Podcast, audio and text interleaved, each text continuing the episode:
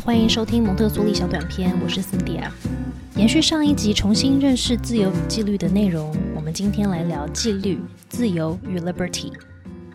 Sarah 培训师提到，自律跟自由都必须经由 liberty 才能发展。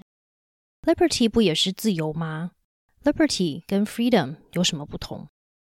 因为 liberty 跟 freedom 在中文都是自由，所以在这里我们就会用自由来代表 freedom。用英文来表达 liberty。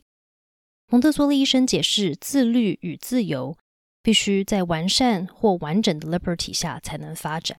完整好像很抽象，到底怎么样才算是完整呢？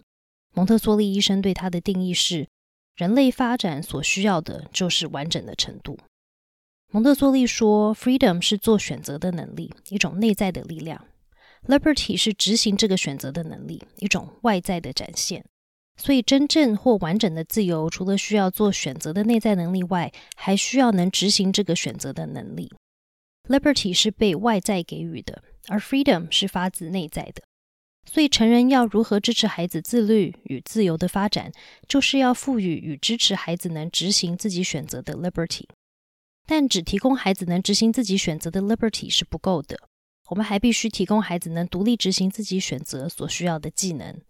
从一个例子可能比较容易理解，我可以选择想要拉大提琴，社会或是爸爸妈妈会说：“你可以拉大提琴啊，给予我拉大提琴的 liberty。”可是我的肢体限制让我无法执行想拉大提琴的这个选择，因为我的身体不知道要如何拉大提琴。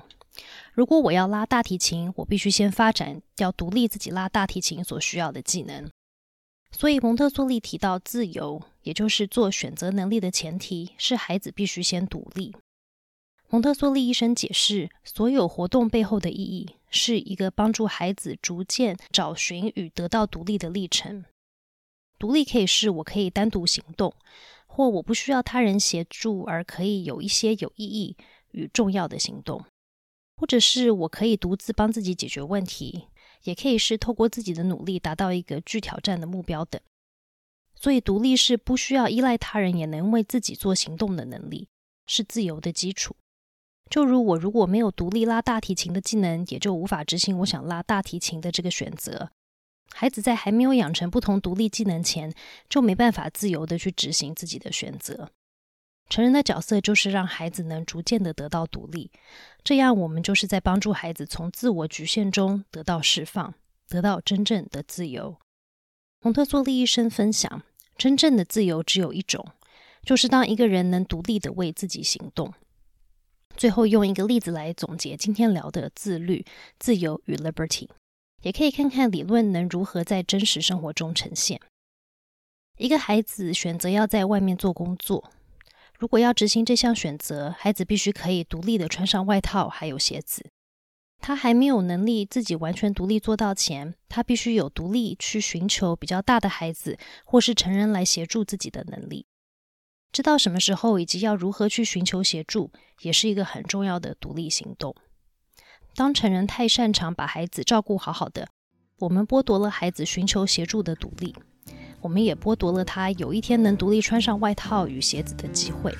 同时，我们也剥夺了他得到 liberty 的机会。我们聊了这么多有关自由与 liberty，在下一集我们将来聊聊限制。蒙特梭利小短片，下次见。